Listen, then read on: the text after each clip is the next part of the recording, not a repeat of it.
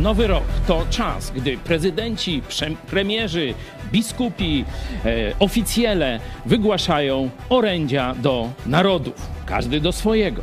Zastanówmy się, kiedy byśmy wyobrazili sobie, że Bóg dzisiaj staje i ma możliwość mówić do wszystkich Polaków, to co by im powiedział? Nie będzie to science fiction, ponieważ mamy w Biblii zapis tego, co powiedział przez apostoła Piotra, najpierw do Żydów, a potem przez apostoła Pawła do wszystkich narodów.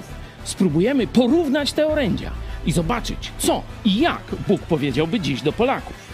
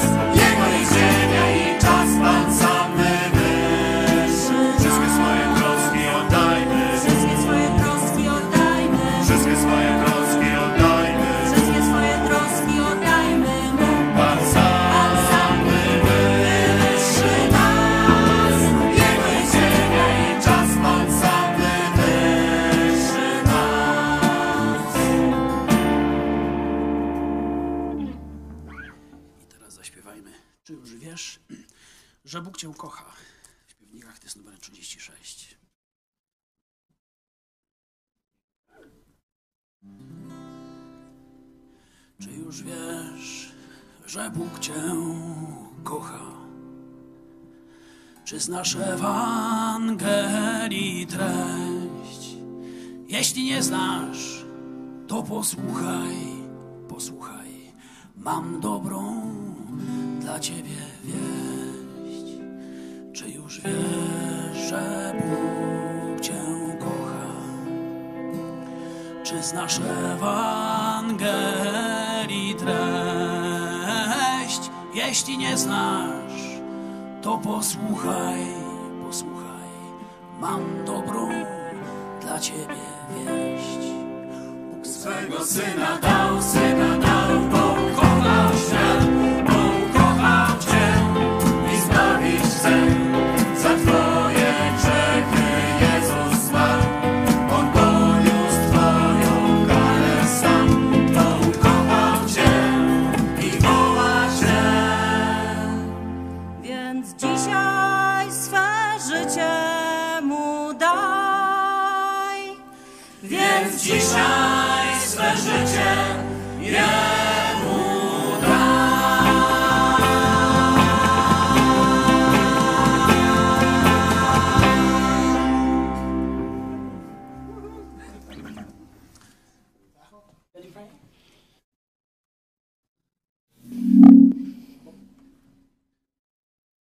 Čujem, halo?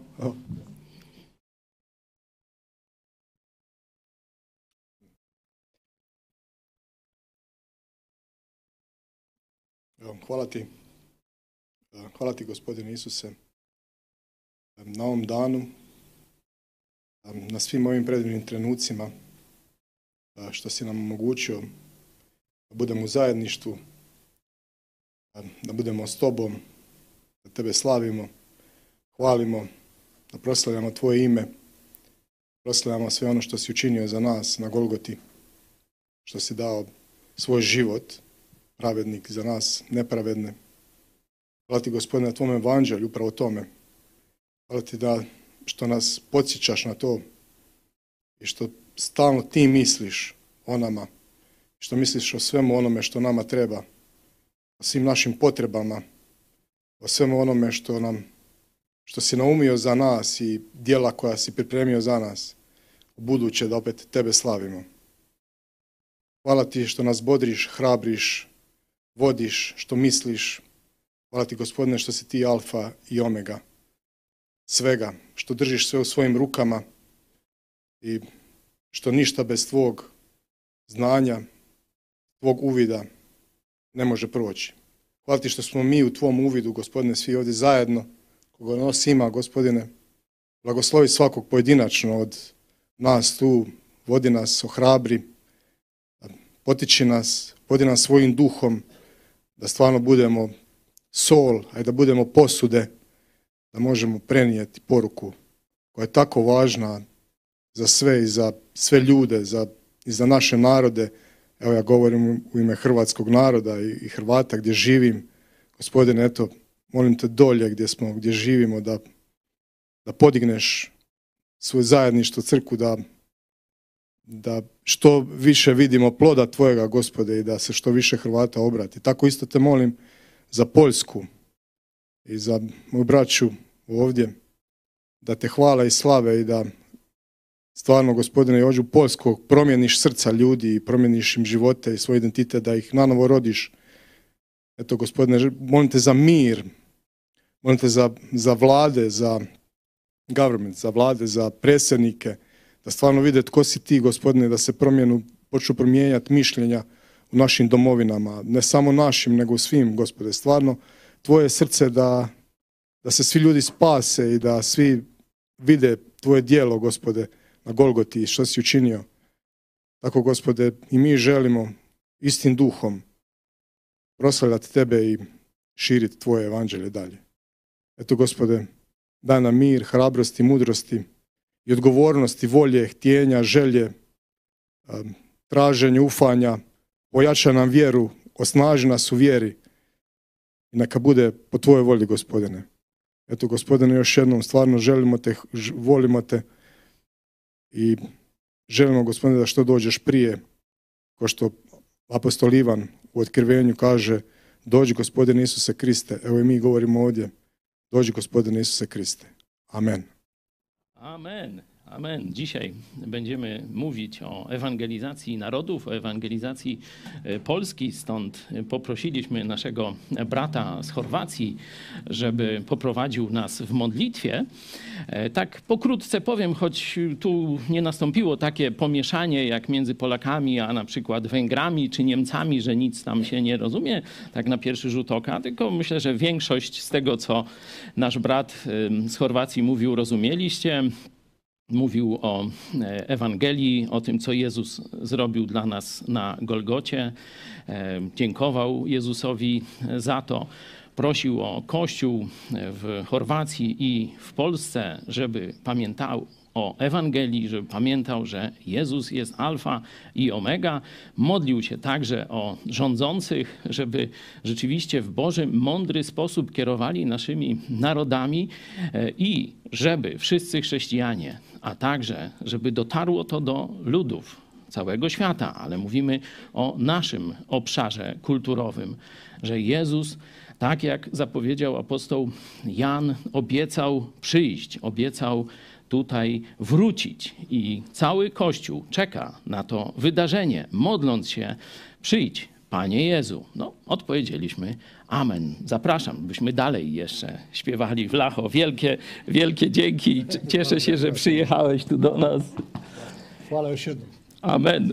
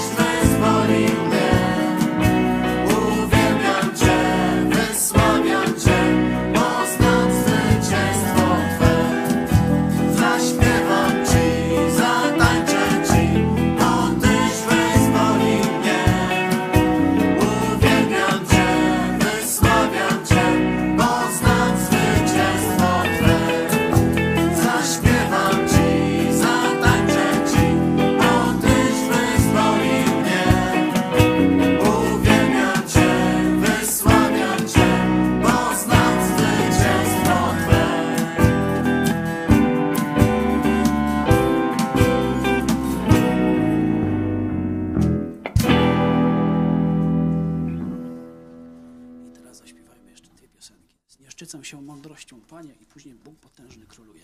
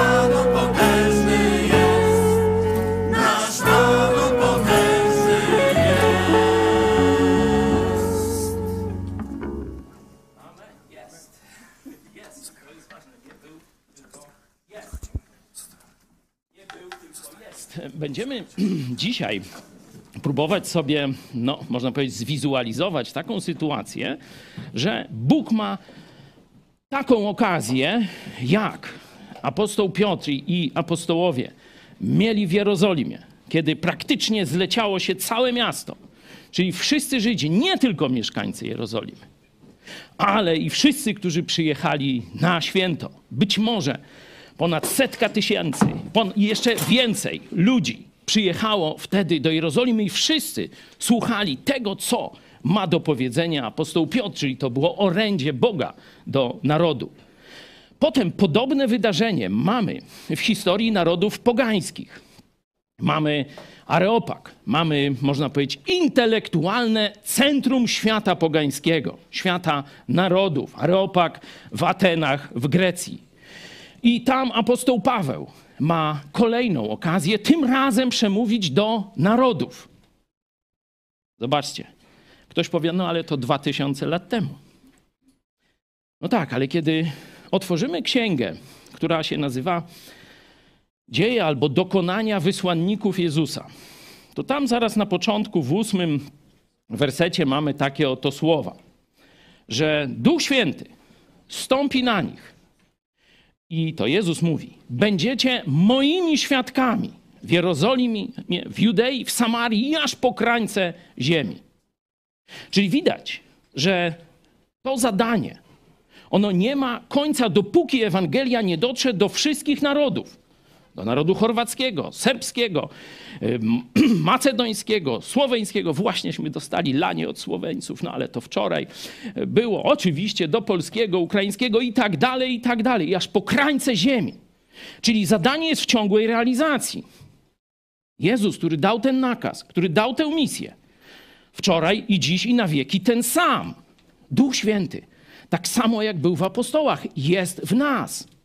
Czyli ta księga, a dokładnie dokonania wysłanników Jezusa, one się jeszcze nie skończyły. One się rozgrywają teraz w naszym pokoleniu. To my mamy tamtę misję, która się zaczęła w Jerozolimie, kontynuowana była na Areopagu w Grecji.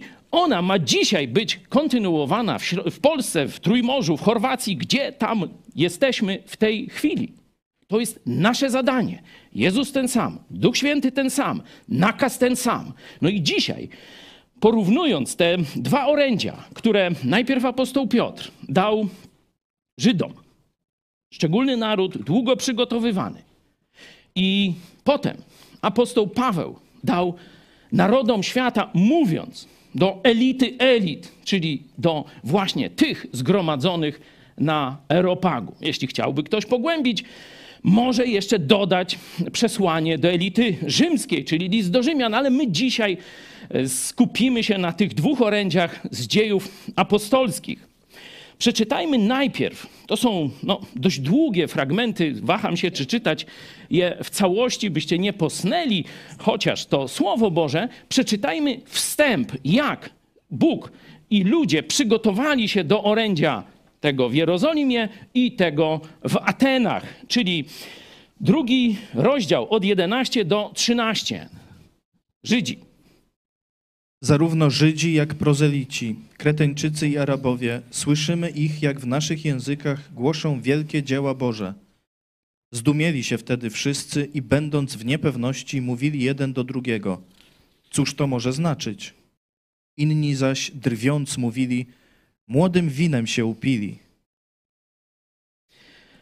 Za chwilę przejdziemy do szczegółowej analizy, ale zobaczmy drugie przygotowanie, czyli 17 rozdział dziejów apostolskich. Apostoł Paweł przybywa do Aten, 16 werset do 21.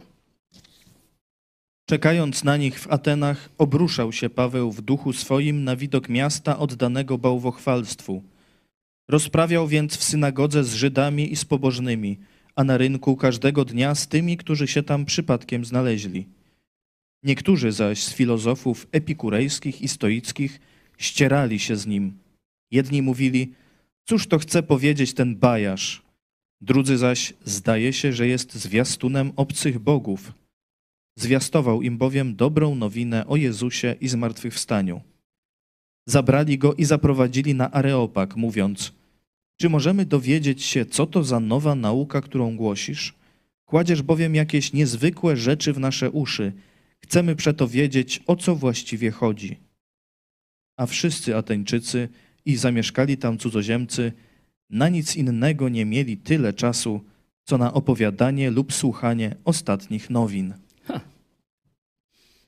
Być może dzisiaj przy porannej kawie rozmawialiśmy właśnie z naszym bratem e, z Chorwacji, że tam e, parzenie kawy to jest e, bardzo poważny rytuał. Potwierdzam wielokrotnie, kiedy byliśmy w domach bałkańskich, to zawsze parzenie kawy rozpoczynane od najpierw mielenia, takiego dość długotrwałego w ręcznych młynkach, już się roz rozchodzi aromat. E, niekiedy zaczynają od prażenia, no ale dobra, to, to już sobie zobacz, znaczy zostawimy. Często to się gdzieś przed blokiem na ognisku e, dzieje.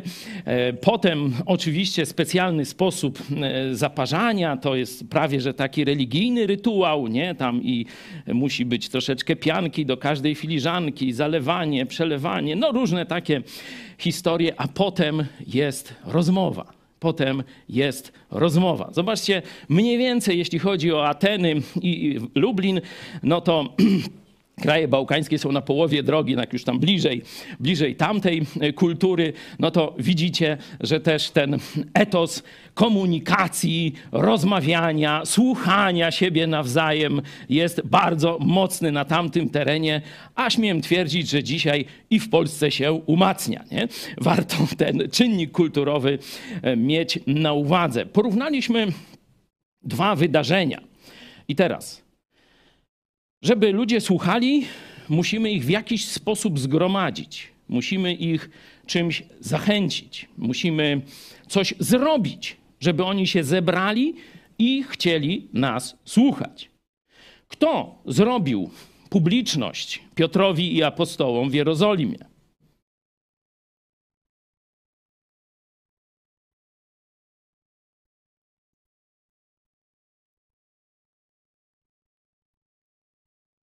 Jaka była zasługa apostołów? Siedzieć i czekać. Chodzili codziennie do świątyni, modlili się z radością, oczekiwali na to wydarzenie, no ale ich rola tu była niewielka, a Boga wielka. Widzimy cudowne działanie. Zarówno wcześniej, kiedy przyszedł Jezus, ostatnie dni swojego życia spędził w Jerozolimie, codziennie nauczając w świątyni o zbawieniu mówiąc, że Mesjasz musi umrzeć za grzechy, za grzechy swojego ludu. Oni oczekiwali innego Mesjasza, że przyjedzie i przepędzi Żydów, przepraszam, Rzymian, no nie, to, to polscy nacjonaliści, niektórzy by takie marzenia mieli, że przepędzi tych obrzydłych Rzymian i jeszcze tych zdrajców też wypędzi, bo tam kolaboracja z Rzymianami była dość duża, szczególnie kasty e, kapłańskiej, saduceuszów i ustanowi wreszcie to ziemskie królestwo Izraela. Oni tak wyobrażali sobie Mesjasza. Nie? I kiedy Jezus wjeżdża do Jerozolimy, ha, witają go wreszcie. A po paru dniach to krzyczą ci sami ludzie. Oczywiście odpowiednio podburzeni przez arcykapłanów, episkopat tamtejszy, co krzyczą? Zabij go, ukrzyżuj go. Wołają do znienawidzonego Rzymianina, nie? No, przedstawiciela Piłata administracji rzymskiej, żeby zabił ich Mesjasza. To wszystko się dzieje. To wszystko Żydzi widzą. Słyszą też później o zmartwychwstaniu, że coś dziwnego stało się z ciałem Jezusa, bo go nie ma. A apostołowie dają świadectwa, że on się im ukazuje i coś mówi. Żydzi nie wiedzą, co o tym myśleć. I wtedy następuje to, można powiedzieć, przykucie uwagi przez samego Boga. Bóg dokonuje cudu, który zapowiedział, tak jak Piotr w swojej mowie mówi u proroków, tu cytuję proroka Joela, czyli odwołuje się do ich historii, ale o tym za chwilę. To Bóg dokonał tego niezwykłego znaku, który przykuł uwagę wszystkich mieszkańców Jerozolimy i tych, którzy się zjechali na święto. Jakie są reakcje? Zobaczcie do tekstu. Jakie są reakcje ludzi, kiedy Bóg robi te dziwne rzeczy? Że w innych językach, przecież dla nich to jest zgorszenie narodowe, to jest obraza narodu żydowskiego. Tylko, że problem, że to sam Bóg zrobił, no to nie mają kogo skazać. Przecież Bóg mówi tylko po hebrajsku. Jest Bogiem tylko Żydów i dla Żydów i koniec. Maryja też Polką była. Jak powiesz, że Żydówka, to się obrażą niektórzy na ciebie. No. A Bóg do nich językami tych, do których oni nawet do domu nie chcą wejść. Zobaczcie sobie dziesiąty rozdział dziejów później, kiedy Piotr się waha. Kiedy Bóg go przymusza, on nie chce wejść do domu Korneliusza. Tak, uważają pogan za podludzi, za nieczystych, za jakichś nie, niegodnych w ogóle życia Bożego. A tu przemawia Bóg. I o Bogu. W językach tych narodów, z których oni pochodzą. I tu cała lista jest. Zobaczcie, że to były konkretne, nie jakieś bełkoty wycia czy jakieś tego. To były konkretne przesłania w językach, i tu jest wylistowanych kilkanaście, może ze dwadzieścia prawie różnych narodów. Czytaliśmy tylko tam na końcu o Arabach, tam Kretyńczykach i tak dalej, jest ich tam więcej. Czyli w tym pierwszym orędziu, z którym mamy do czynienia, uwagę ludu skupia sam Bóg. Dokonuje pewnej rzeczy niezwykłej. Cud, wiatr, jakiś wicher się zrywa, ogień z nieba zstępuje, płomienie ognia nad każdym z tych uczniów i tak dalej. Ale dochodzi jeszcze właśnie ten czynnik przemiany myślenia. To jest znak dla Żydów. Bóg od razu prostuje ich, no prostuje jeszcze się nie udało, ale próbuje prostować ich myślenie nacjonalistyczne. Bardzo wąskie. Ewangelia jest dla wszystkich narodów. Jezus umarł nie tylko za Żydów. Jezus umarł za Polaków, Chorwatów i tak dalej, i tak dalej. Umarł za każdego człowieka na ziemi. To jest to przesłanie. Czyli ich takie wąskie myślenie o Bogu ten sam cud przełamuje. I w tym momencie, już napełniony Duchem Świętym, Piotr wraz z jedenastoma występuje i zaczyna mówić. Co mówić, to zobaczymy. A teraz przenieśmy się do Aten. Jaki tu cud widzicie? W tym opisie, preludium do zaproszenia Pawła, do orędzia dla pogan, dla narodów. Jaki cud widzicie w wersetach 16-21? Żaden. Gwarom niektórzy. Nie ma cudu. Co mamy? Kolei. Mrówczą, pozytywistyczną, organiczną pracę apostoła Pawła. Co on robi? No, najpierw idzie oczywiście do Żydów. Tam mieszkają też Żydzi w synagodze z Żydami i z tymi pobożnymi prozelitami, czyli ludźmi z innych narodów, którzy przeszli na religię mojżeszową. Nie? Rozprawia z Żydami prozelitami. I tak robił w wielu miastach wcześniej. Ale co jeszcze tutaj apostoł Paweł robi? Zobaczcie, zmienia taktykę. Zmienia taktykę w zależności od tego, jakie są potrzeby. Co robi? Idzie na ulicę. Jak w filmie tym, jak to tam, Chosen. Tam jest, że w czasach Jezusa ulotki rozdają. jest taka śmieszna scena, nie oglądałem, ale tę scenę widziałem. To kompletnie ahistoryczność wielka, no ale niech im tam będzie. Wychodzi na ulicę, wychodzi na targ. Zobaczcie, że tam, to miasto, to jest centrum mądrości całego świata.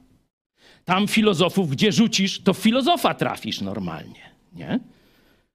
I oni na ulicach dyskutują ze sobą. Uczniowie różnych szkół filozoficznych się ścierają.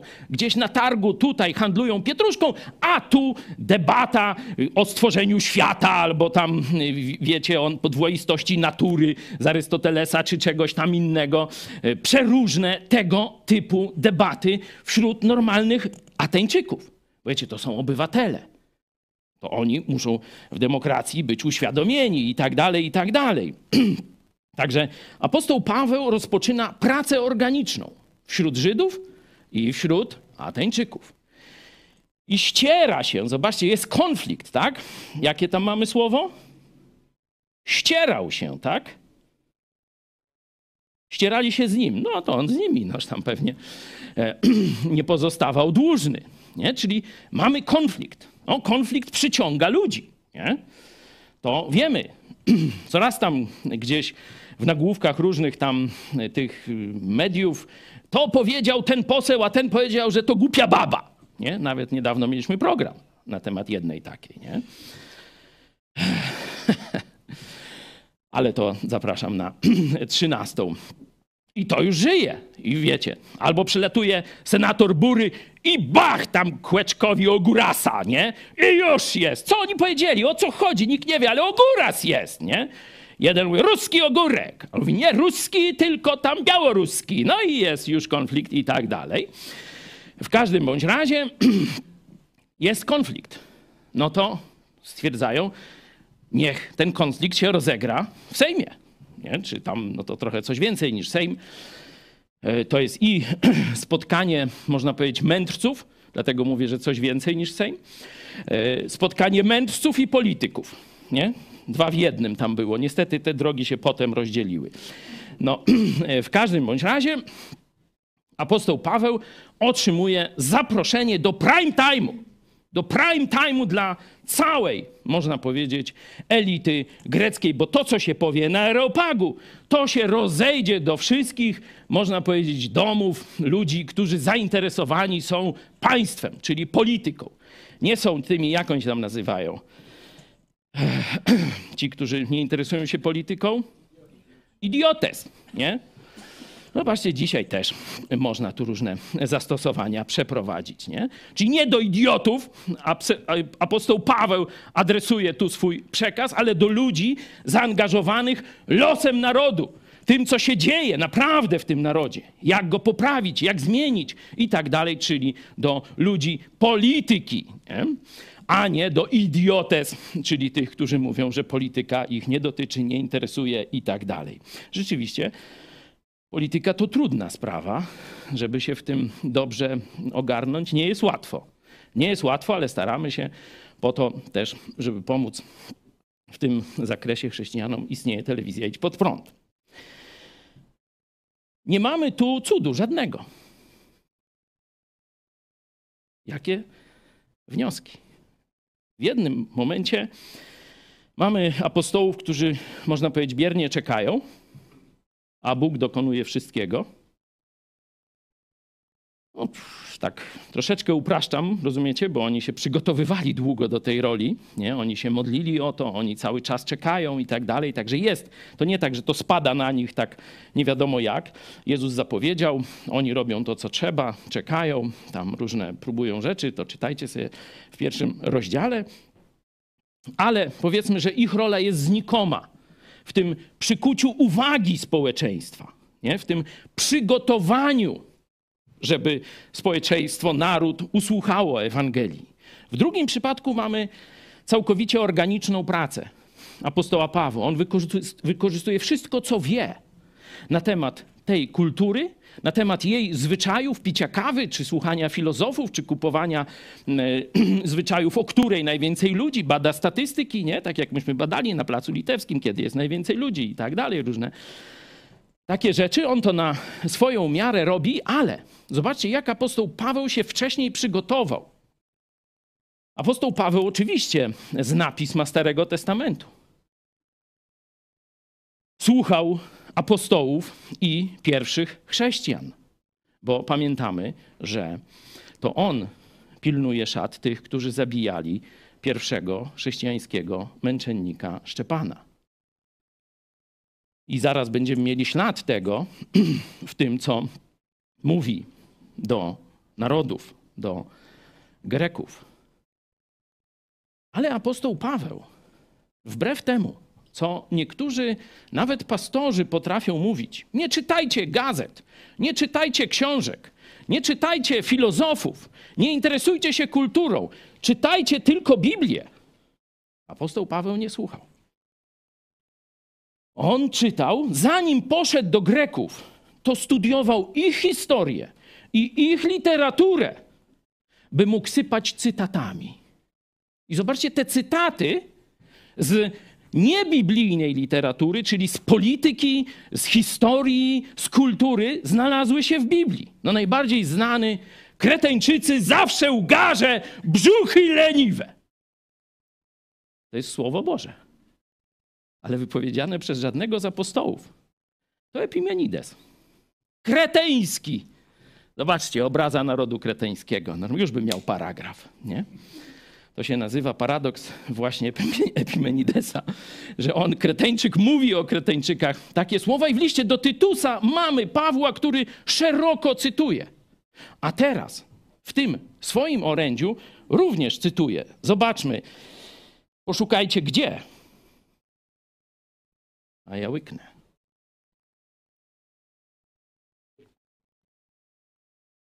albowiem w nim żyjemy i poruszamy się i jesteśmy, jak to i niektórzy z waszych poetów powiedzieli, z jego bowiem rodu jesteśmy. Amen. Zobaczcie, jakie głębokie prawdy o Bogu znajdują się u poganina. U poganina. I apostoł Paweł je cytuje tutaj jako prawdę o Bogu, jako słowo Boże praktycznie. Bo on swoim już teraz apostolskim autorytetem potwierdza, że to jest prawda o Bogu. To, co powiedział tamten filozof. Macie dowód. Jeśli ktoś chciałby więcej przeczytać, to nawet na Wikipedii już dość dużo znajdziecie o tym filozofii. Ja polecam wam książkę Wieczność w ich sercach, Don Richardson. O, tu siedzi też drugi redaktor tej książki. Pozdrawiamy, Piotrze. E, dawno, dawno temu wydaliśmy tę książkę, jak ja to tłumaczyłem najpierw, później no to już inni też czytali, no to mi włosy normalnie, gały wychodziły mi. Wow, takie rzeczy? Ja o tym nic nie wiem? Mnie w szkole o tym nie uczyli? No nie uczyli. No nie uczyli i nie uczą dalej. Także kto chce więcej zobaczyć tło tej ewangelizacji w Atenach, no to zachęcam do przeczytania sobie tej książki. Czyli mamy przygotowanie, etap przygotowania. U apostołów w Jerozolimie jest inny, u apostoła Pawła jest inny. On najpierw studiuje kulturę. Oczywiście zna doskonale język, zna myślenie, poznaje zwyczaje. Teraz prawdopodobnie on wcześniej nie był w Atenach. Zobaczcie, obchodzi to miasto, żeby nasiąknąć jego kulturą, jego myśleniem. No wkurza się, nie? Zobaczcie pierwszy werset tego obchodu. Paweł wkurzał się w duchu, widząc takie bałwochwalstwo. Świat, na świecie nie widział takiej koncentracji bałwochwalstwa jak właśnie w Atenach. No ale nic, ścierpiał to i myśli, jak do tych ludzi, pomimo ich skrajnej durnoty religijnej, skrajnego bałwochwalstwa i zaprzeczenia wszystkiego, co o Bogu można się dowiedzieć, jak dotrzeć z przesłaniem Ewangelii. No to zaraz będziemy mieli drugi etap, czyli pierwsze to przygotowanie. I tu musimy pamiętać, że Bóg jest z nami. Bóg dzisiaj też może dokonywać cudów. Bóg przecież teraz dokonał wielkiego poruszenia wśród Polaków w wyniku wojny Putina, kiedy przyjęliśmy miliony ukraińskich sierot, dzieci, matek i tak dalej, i tak dalej. I do dzisiaj pomagamy. To jest wielkie wydarzenie i pastorzy chrześcijańscy, chrześcijanie ukraińscy mówią, że to musi coś dać w narodzie takie poruszenie musi coś zmienić w narodzie. No i czekamy na tą zmianę. Nie? Czyli z jednej strony musimy być świadomi, obserwować, co Bóg robi w naszych społecznościach, w naszych narodach, ale z drugiej strony musimy codziennie robić swoje. Mieć pomysł, na, najpierw poznać dogłębnie kulturę, historię, etc., a potem do tego, co znamy z historii i do tego, co dzieje się dzisiaj, opracować strategię ewangelizacji narodu i z tym wyjść do narodu. I Bóg pobłogosławi. Tak właśnie powstała telewizja Idź Pod Prąd w 2016 roku. Codzienne nadawanie. Z człowiekiem z, powiedzmy, środowiska kojarzonego z nacjonalizmem. No i pastora. No i Eunika jeszcze między nami. Nie? To były pierwsze programy, ale o tym nie będę dużo mówił, ale widzieliście lawinowy wzrost zainteresowania Biblią. Ja tam za każdym razem mniejszym egzemplarzem, no a tu mam duży, nie, wymachiwałem. No i ludzie zaczęli masowo, no toż coś tam w tej Biblii jest, że on tak ciągle macha, coś tam cytuje, jakieś fajn, fajniuśkie kawałki, bo wybierałem takie, wiecie, żeby poruszały e, różne rzeczy adekwatne do sytuacji, którąśmy omawiali. No i wiecie, jak tysiące ludzi usłyszało w ten sposób Ewangelię. A podobno w Polsce nie dało się zainteresować Biblią Polaków. Noż jak nie dało, jak się dało. Także chwała Bogu. Z jednej strony cud Boga, działanie nadprzyrodzone Boga, działanie na masową skalę Ducha Świętego. Ale z drugiej strony nasza praca i mądre zastosowanie wiedzy, którą Bóg nam daje z historii, z polityki, z kultury i tak dalej. Dopiero to razem Bóg pobłogosławi. Tak było wtedy, tak będzie i teraz jest w Polsce. Teraz zobaczmy już początek ich przemów. Przeczytajmy kilka wersetów. Najpierw apostoła Piotra, może od 14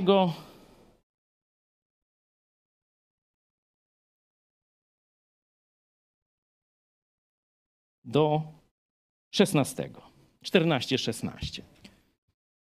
Na to powstał Piotr wraz z jedenastoma, podniósł swój głos i przemówił do nich. Mężowie judzcy i wy wszyscy, którzy mieszkacie w Jerozolimie, niechże wam to będzie wiadome. Dajcie też posłuch słowom moim. Albowiem ludzie ci nie są pijani, jak mnie macie, gdyż jest dopiero trzecia godzina dnia – ale tutaj jest to, co zostało zapowiedziane przez proroka Joela. No i dalej cytuję ich proroka, czyli ich historię ich kulturę, ich religię. Bo dla Żydów to było jedno historia i religia, nie? prawdziwa religia, prawdziwa wiara w Boga. Nie? Mieliśmy dwie reakcje. Pierwsza to poruszenie, jakieś nie wiedzą o co chodzi. Jak to tam oni będąc, zdumiewali się wtedy wszyscy i będąc w niepewności mówili jeden do drugiego, cóż to może znaczyć? Czyli są w fazie przejścia. Stało się coś niezwykłego, oni są niepewni. Bo kiedy jest stabilne życie, to ludzie są w miarę pewni, wszystko jest przewidywalne, raty kredytów i tak dalej. A teraz są w fazie przejścia. Zaczynają się bać. Nie wiedzą, co się dzieje, szukają wyjaśnienia. Oczywiście część drwi, ale drwiąc, musieli zwrócić uwagę na to, co się tam stało. E, pewnie się popili młodym winem. Nie? I teraz apostoł Piotr rozpoczyna. Nie, nie, to nie jest młode wino, przecież zobaczcie, to jest która tam godzina? Dziewiąta rano. Nie? To jeszcze monopolowe są nieczynne. Nie? To nie jest to. I mówi, to jest wypełnienie naszej historii. To jest wypełnienie naszej historii, którą Bóg nam objawił w dawnych czasach, którą czytamy w synagogach, którą znacie. Tę historię Bóg teraz właśnie zrealizował. Tę zapowiedź teraz, w naszych czasach się dzieje. Zobaczmy teraz apostoła Pawła, jak sobie radzi e, w Grecji. Od 22 No, tylko 22 i 23. A Paweł, stanąwszy pośród Areopagu, rzekł: Mężowie ateńscy, widzę, że pod każdym względem jesteście ludźmi nadzwyczaj pobożnymi. Przechodząc bowiem i oglądając wasze świętości, Znalazłem też ołtarz, na którym napisano nieznanemu Bogu. Otóż to, co czcicie nie znając, ja wam zwiastuję. Amen. Agnosto Teo, nieznanemu Bogu. To jest cała historia. To nie jest tylko, że to był jakiś pomniczek, ktoś tam się podrapał po głowie i se napisał kredą nieznanemu Bogu. Cała historia związana właśnie z ratunkiem, który z Krety do Aten przyniósł Epimenides, jest opisana w tej książce, ale także kto tam nie chce książki, to nawet na Wikipedii możecie sobie poczytać. Dla wielu to jest wiarygodniejsze źródło. Ja bym jednak uważał. Szczególnie jeśli chodzi o informacje na temat naszego kościoła, to takiego steku bzdur to dawno nie czytam. Jest oczywiście tam część prawdy, jak to tam muszą jakoś udawać, no ale y, ogólnie, że tak powiem, życzliwość wielka bije z tego opisu. E, I miłość chrześcijańska, bo to podobno niektórzy, którzy twierdzą, że są chrześcijanami, piszą o nas te e, kalumnie, ale to już inna e, historia. Apostoł Paweł po pierwsze mówi: Rozumiem waszą kulturę. Rozumiem waszą kulturę. Ale rozumiem też wasz problem.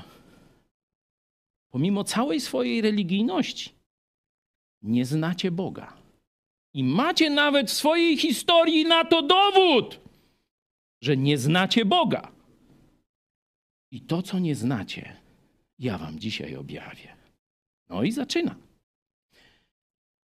Jeśli byśmy, już chcę troszeczkę skracać, jeśli byśmy porównali dalej wypowiedź apostoła Piotra i teraz apostoła Pawła do Greków, to nie znajdziemy tam dużo na temat Ewangelii.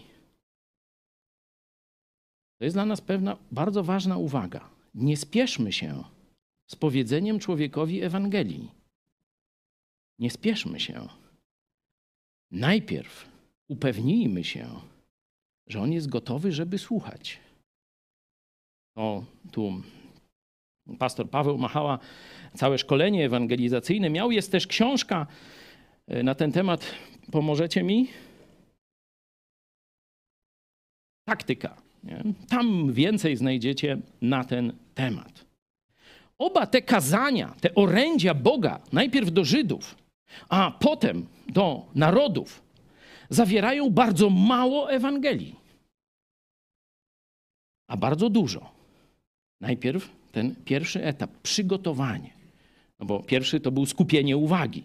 Nie? To jest co innego. Ale teraz już mamy to kazanie, to orędzie Boga. I jest nawiązanie do ich historii, nawiązanie do tego, co wiedzą i pokazanie im, zaciekawienie im ich tym, czego nie wiedzą. I dopiero na samym końcu pojawia się zmartwychwstały Chrystus. Zobaczmy, żeby już troszeczkę przyspieszyć, zobaczmy tylko u apostoła Pawła, czyli to kazanie do Polaków, Chorwatów, Greków i tak dalej, czyli do narodów, od 18, przepraszam, od 24 wersetu. Paweł mówi: Otóż to, co czcicie nie znając, ja wam zwiastuję. To przeczytajmy teraz od 24 do 29. Bóg, który stworzył świat i wszystko, co na nim, ten, będąc Panem nieba i ziemi, nie mieszka w świątyniach ręką zbudowanych, ani też nie służy mu się rękami ludzkimi, jak gdyby czego potrzebował, gdyż sam daje wszystkim życie i tchnienie i wszystko. Z jednego pnia wywiódł też wszystkie narody ludzkie, aby mieszkały na całym obszarze ziemi, ustanowiwszy dla nich wyznaczone okresy czasu i granice ich zamieszkania, żeby szukały Boga, czego może nie wyczują i nie znajdą, bo przecież nie jest On daleko od każdego z nas, albowiem w Nim żyjemy i poruszamy się i jesteśmy, jak to i niektórzy z waszych poetów powiedzieli, z Jego bowiem rodu jesteśmy.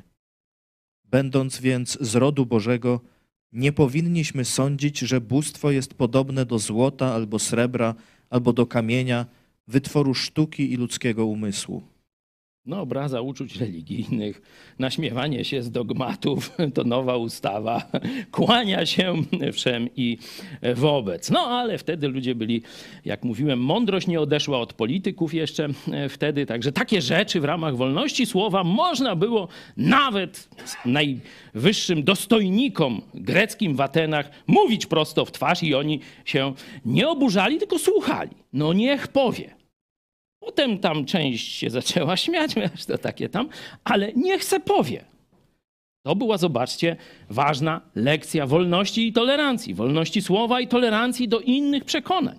To cechowało tamten świat. Pytanie, na ile cechuje nasz świat, to o 13 o tym często mówimy. Ale tu obiecałem wam taki troszeczkę off-topic, kiedy apostoł Paweł mówi do pogan, do pogan, podkreślam, że Bóg nie mieszka w świątyniach ręką zbudowanych, to otwórzmy sobie lekcję, którą dostał od Szczepana, siódmy rozdział. Siódmy rozdział dziejów apostolskich, kiedy apostoł Paweł, jeszcze wtedy niewierzący, zwalczający, czyli taki dzisiejszy hejter, jeśli chodzi o Ewangelię, o uczniów Jezusa Chrystusa, zgadza się z tym, żeby ich zabijać dla dobra narodu i na chwałę Boga. Zobaczcie, co słyszy od Szczepana wtedy w części jego długiej mowy.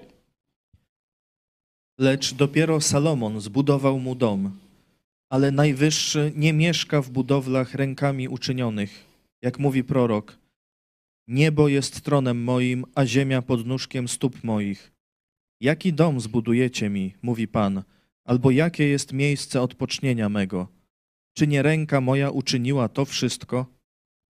Zobaczcie, to mówił Żyd, Szczepan i Żyd Paweł, ziejący nienawiścią i kibicujący zabójstwu go. Słyszał to.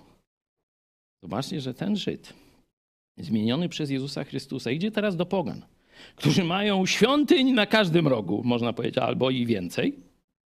On im mówi przesłanie Szczepana. On używa dokładnie tych samych słów, które słyszał jako hejter. Pozdrawiamy. Słuchajcie nas. Może niebawem Bóg wykorzysta to w waszym życiu. O to się też modlimy. To taki off-topic. Zobaczcie, Żyd, który wtedy zwalczał to właśnie, co mówił Szczepan, że Bóg nie mieszka w świątyniach ręką zbudowanych. Tak, kazał zbudować tę świątynię, ale chyba nie pomyślicie, że wszechmocny Bóg, Pan Wszechświata, mieszka w tej świątyni, że się tam zmieści. Katolicy poszli dalej. Tu się mieści. No, że tak powiem, mają pomysły, mają rozmach, no różne tam rzeczy. Od czego zaczyna apostoł Paweł ewangelizację? Nie krytykować, nie mówić rzeczy nieprzyjemnych, głaskać, miziać. To jest konkret. Gdybyście zobaczyli działanie Boga do Żydów, którzy są skrajnymi nacjonalistami, to już nawet nie Piotr, bo on na to jeszcze nie był gotowy, ale sam Bóg dokonuje wstrząsu ideologicznego. Że prawdy o Bogu w pogańskich, pogardzanych językach, a nie po żydowsku, nie po hebrajsku są głoszone. Bóg mówi: koniec tego etapu, zaczyna się nowy etap. Najpierw przygotowywałem Was, naród wybrany, do rozpoznania Mesjasza. A teraz przygotowałem cały świat i musicie się z tym pogodzić. Zapraszam, włączcie się do tego. No i część apostołów, znaczy wszyscy apostołowie, choć z oporami, włączyli się do tego procesu i spora część Żydów, no bo e, przecież wielu, wielu Żydów zaczęło głosić Ewangelię później w Antiochii właśnie e, Grekom, czyli poganom. Żeby człowiek mógł zrozumieć Ewangelię, no to po pierwsze musi ją usłyszeć, a żeby usłyszeć, musi zostać jakoś zainteresowany. Musi też w tym, który mu głosi, rozpoznać człowieka, z którym się może dogadać, który zna jego historię, myślenie, kulturę i tak dalej. No i teraz ten punkt, o którym mówimy. co zrobił apostoł Paweł albo co zrobił Bóg, mówiąc nie po żydowsku. Potem Piotr dokłada jeszcze, a wyście go zabili, mówi do Żydów, a wyście go zabili.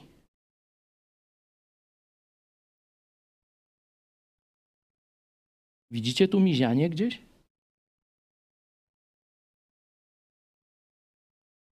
Ewangelia to jest rewolucja w życiu, a nie ewolucja.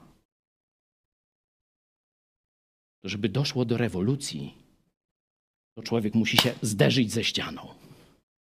Wszystkie jego wyobrażenia fałszywe, związane z Bogiem, muszą lec w gruzach. Dopiero na tych gruzach bzdur o Bogu, fałszywej religijności, może zajaśnieć Chrystus. Tak robi Bóg, tak robi apostoł Piotr i tak tutaj robi apostoł Paweł. Bóg nie mieszka w tych waszych świątynkach. Oczywiście może mówić to spokojnie, delikatnie, ale w sposób jasny, klarowny i pewny. Nie żeby się domyślali tego. Mówi wprost. Oczywiście pojawia się też przesłanie o grzechu i wezwanie do nawrócenia. Ale najważniejszym jest pokazanie Boga jako żywego. Zarówno Piotr mówi, a my jesteśmy świadkami czego? Jego zmartwychwstania. Wyście go zabili, a my jesteśmy świadkami jego zmartwychwstania. I apostoł Paweł tak samo. Można powiedzieć, że nie kończy, bo on kończyć nie chciał. Zobaczcie, 31 werset. Gdyż Bóg wyznaczył dzień, w którym będzie sądził świat sprawiedliwie przez męża, którego ustanowił, potwierdzając to wszystkim przez zmartwychwstanie. Kiedy usłyszeli o zmartwychwstaniu, zaczęli się śmiać. Jeden tylko wymieniony jest z imienia Dionizy, zdaje się tak, Areopagita i kobieta Damaris oraz inni z nimi. Ale ciekawostką jest, Paweł potem przeniósł się do Koryntu i mówi tam w zakończeniu jednego ze swoich listów, że są pierwszymi z Grecji. Czyli rozumiem, nie pierwszymi nawróconymi, bo pewnie i po drodze, i tutaj, ale pierwszymi, którzy sformowali Kościół. O Kościele w Atenach rzeczywiście nie ma. No ale to już inna historia. My stawiamy sobie pytanie, co by Bóg dzisiaj powiedział Polakom, Chorwatom, innym narodom pogańskim, e, gdyby miał taką okazję. Po pierwsze, podsumowując, szukałby sposobu, żeby ludzi skupić, zgromadzić na słuchaniu. Wybrałby moment, wybrałby miejsce, wybrałby, e, można powiedzieć, wydarzenie, czy sprowokowałby to wydarzenie, czy sam by je w jakiś sposób projektował, czekał, modlił się i tak dalej. Tu mówię o perspektywie ludzkiej, ale że musi być to wydarzenie, żeby przykuć uwagę całego narodu do tego. Oczywiście w tym momencie muszą się pojawić świadkowie Jezusa, którzy są już wcześniej przygotowani. Jezus trzy lata ich przygotowywał. Nie?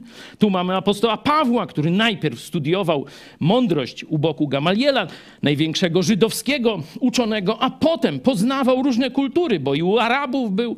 Mamy tam, że trzy lata w Arabii spędził. Tu mamy dowód, że znał doskonale, na pamięć mógł cytować greckich filozofów, Czyli musi mieć Bóg ludzi, świadków, którzy są przygotowani. Oczywiście pełni Ducha Świętego, no to oczywista oczywistość.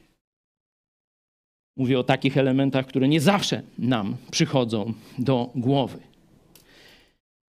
I zarówno w przypadku Żydów, jak i w przypadku Pogan, to przesłanie musi nimi wstrząsnąć. Musi zburzyć fundamenty ich fałszywych wyobrażeń o Bogu. Musi zburzyć fundamenty fałszywej religii. Dopiero wtedy są gotowi, żeby zrozumieć przesłanie Ewangelii, dobrej nowiny o przebaczeniu grzechów przez Jezusa Chrystusa. Jeśli i ten moment wcześniejszy nazywa się preewangelizacją. I on różnie wygląda. Zobaczcie, że apostoł Paweł opowiada im, już nie czytaliśmy, sami sobie możecie doczytać, opowiada o stworzeniu. Jaki, Bóg, w jaki sposób Bóg stworzył świat. Po co stworzył narody. Zobaczcie, oni zajmują się polityką. To jest świat Aten, polityka, nie? A on im mówi, po co Bóg stworzył polis, narody, tam etne, nie? Do czego? Jakie jest zadanie narodów? Czy bogacić się, czy armię, czy podbój świata? Nie, żeby poznały Boga. Jak? Przez Jezusa Chrystusa. I czwarty, ostatni punkt tego orędzia to jest pokazanie, że Chrystus żyje, zmartwychwstał i żyje. Będziecie mi świadkami w Jerozolimie, w Judei, Samarii i aż po Lublin, Białystok, Dzikie Pola, no tam różne dalej już nie będę wchodził. To jest dzisiaj nasz czas. Nie jesteśmy apostołami w tym sensie, że nie objawiamy nowej prawdy o Bogu, ale jesteśmy świadkami. Bo to, co Bóg objawił przez apostołów, my teraz światu głosimy. W tym sensie jesteśmy w tym samym dziele, co apostołowie. W tym sensie dzieje apostolskie trwają do dziś, a my piszemy kolejny rozdział docierania z Ewangelią do narodów. Wiemy, że Bóg przygotował nasz naród, czyli Bóg odpowiedział na nasze modlitwy i modlitwy wcześniejszych pokoleń. Jest wstrząs. Wstrząs zarówno taki bytowy, powiedzmy, stabilizacja, koniec historii. To nawet prezydent Duda powiedział, że to już głupoty, nie? że koniec historii to mit, że już tylko będziemy się bogacić i spokojnie żyć i będzie demokracja i, i, i ciepła woda i szynka i tam kawior nawet może później, nie? Bzdury. Będzie ciężko. Ludzie się boją. Ludzie nie są pewni swojej przyszłości. No to jeśli nie koniec historii, nie Unia Europejska, nie Uny nam dadzą, że tak powiem, wszystko, co nam do życia potrzebne, no to kto? Jak chce teraz poradzić? Czyli mają egzystencjalne pytania? No i Bóg dołożył kompletną porażkę religii panującej w Polsce. Wreszcie. To się dzieje to samo, co w XVI wieku. Tam wtedy Kościół katolicki poniósł kompletną porażkę przez właśnie odejście od prawdy Słowa Bożego, a zwrócenie się ku bogactwu, ku niemoralności, ku przekupstwu, ku nierządowi. I Luter mówił: To Babilon, to wielka prostytutka. Wystrzegajcie się tego, wyjdźcie stąd. No i wyszli. No i zobaczcie, że dzisiaj już tylko kilkanaście procent wierzy w katolickie gusła. To już są badania nawet katolickie. Nie żeby jakieś świeckie. Jest taki instytut tam jakiejś statystyki Kościoła katolickiego i on to przedstawia. Jeszcze w paru diecezjach tam gdzieś, Tarnowska gdzieś tam do, dochodzi do 20%, ale kiedyś było 80% w diecezji tarnowskiej. To się za naszego życia. To już za twojego życia się to dzieje. Z 80 na 20 w Tarnowie i okolicach, znaczy już w Tarnowie pewnie mniej, ale w okolicach to jeszcze. A w całej Polsce już tylko kilkanaście. A było 70, niektórzy się chwalili, że 90 i tak dalej. A młodzież? A młodzież to już dzikusy. To już w ogóle inna bajka. To już zachęcam do przeczytania tej książki e, Wieczność w ich sercach, bo tam właśnie jest jak do różnych dzikich narodów docierał i ludów, gdzieś w różnych dżunglach pochowanych, jak docierała Ewangelia, bo dzisiaj będziemy mieć dwa zadania. Z jednej strony do starszego pokolenia, które jeszcze to tak jak Żydzi właśnie. Znają coś o Biblii, wiedzą coś o zmartwychwstaniu, nawet może i raz w roku czytają Biblię, nie? Różne rzeczy się dzieją tam tego, nie? A oni, mówię, tam ludzkim głosem przemawiają, a tu się otwiera Biblię raz w roku i na pamięć może i ktoś już, bo ileś tych wigilii było, no to może i już na pamięć nawet fragmenty Biblii mówią. Kto był ministrantem? Ilu tu z was było ministrantami? Ręce w górę. Proszę. No z dziesięciu by tu tak, o, tam widzę jakieś, jakieś lobby ministrantów jest, no. No toż jakście czytali, musieliście tam uczyć się czytać fragmentów Biblii, to niektórzy może i zapamiętali. Czyli to jest to pokolenie, które ma pewne analogie do Żydów Starego Testamentu i tu bardziej strategia i metody apostoła Piotra, no i mamy pokolenie dzikich. No to tu już apostoł Paweł i historia misji. To jest nasz czas. Naprawdę wielkie rzeczy Bóg robi i w Polsce, i zobaczcie w całym Trójmorzu. To, co się dzieje na Ukrainie. Co wcześniej, zobaczcie, stało się z Ukraińcami. Że oni dużo bardziej masowo odpowiedzieli na Ewangelię niż Polacy. Przecież to my pierwsi w latach 70., Joe Łosiak i tak dalej, nie? Ruch Azowy, Campus Crusade. Ale potem to zamarło gdzieś w latach 90. I dopiero teraz zaczynamy znowu, mówię nie tylko o naszym środowisku, ale we wszystkich innych kościołach ewangelicznych, coś się zaczyna dziać. Znowu wracają te misyjne nadzieje, jeśli chodzi o naród polski. A Ukraińcy robili to cały czas, przez ostatnie 20-30 lat. Mają kilka uniwersytetów chrześcijańskich, mają wiele szkół biblijnych, mają tysiące kościołów i być może no, sporo więcej niż milion ludzi, którzy są afiliowani, czy związani z kościołami protestanckimi. I zobaczcie, jakie mają owoce, jak ten naród się zmienił. Przecież propaganda rosyjska, rozpoznanie razwiedki rosyjskiej mówiło, że nie ma takiego narodu jak Ukraińcy. I że oni przywitają Armię Czerwoną jak wyzwolicieli. No jak przywitali? No i do dzisiaj tak witają.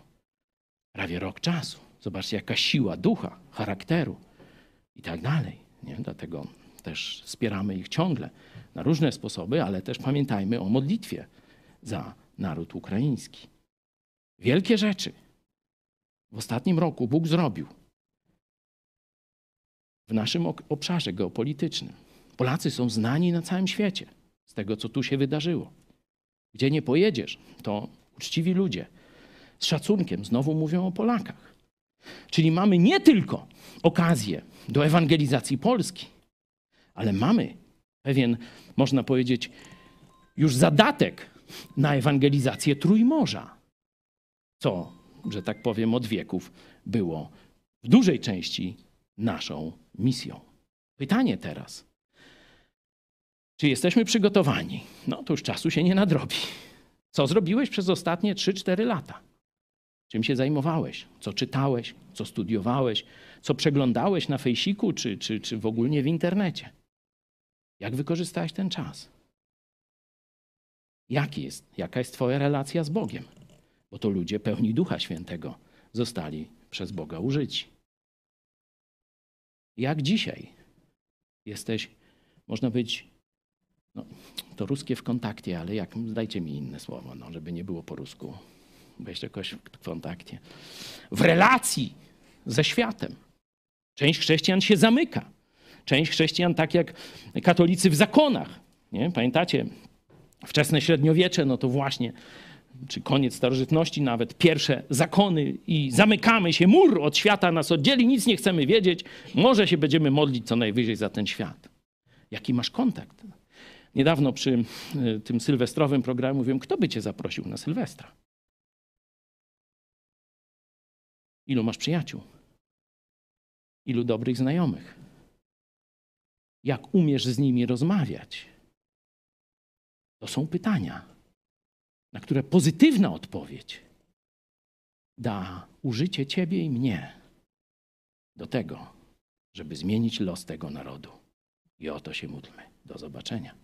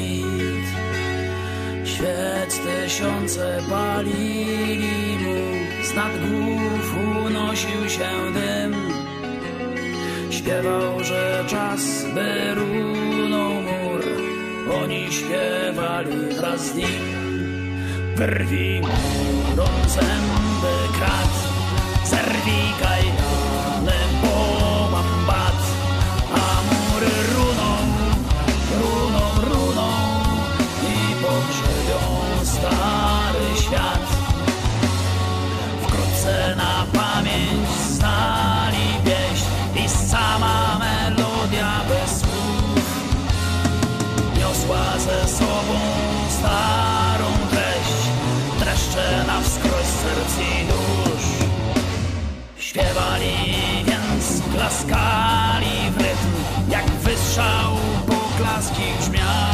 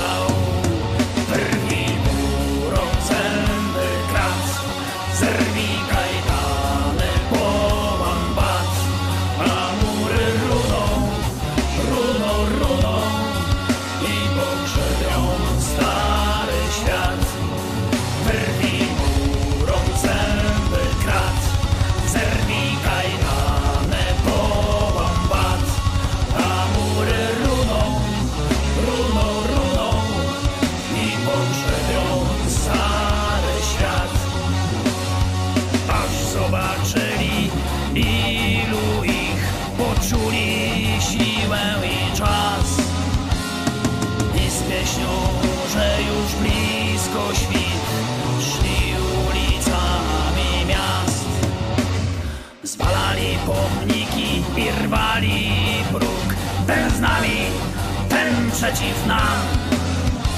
Kto sam, ten nasz największy wróg a śpiewak także był sam.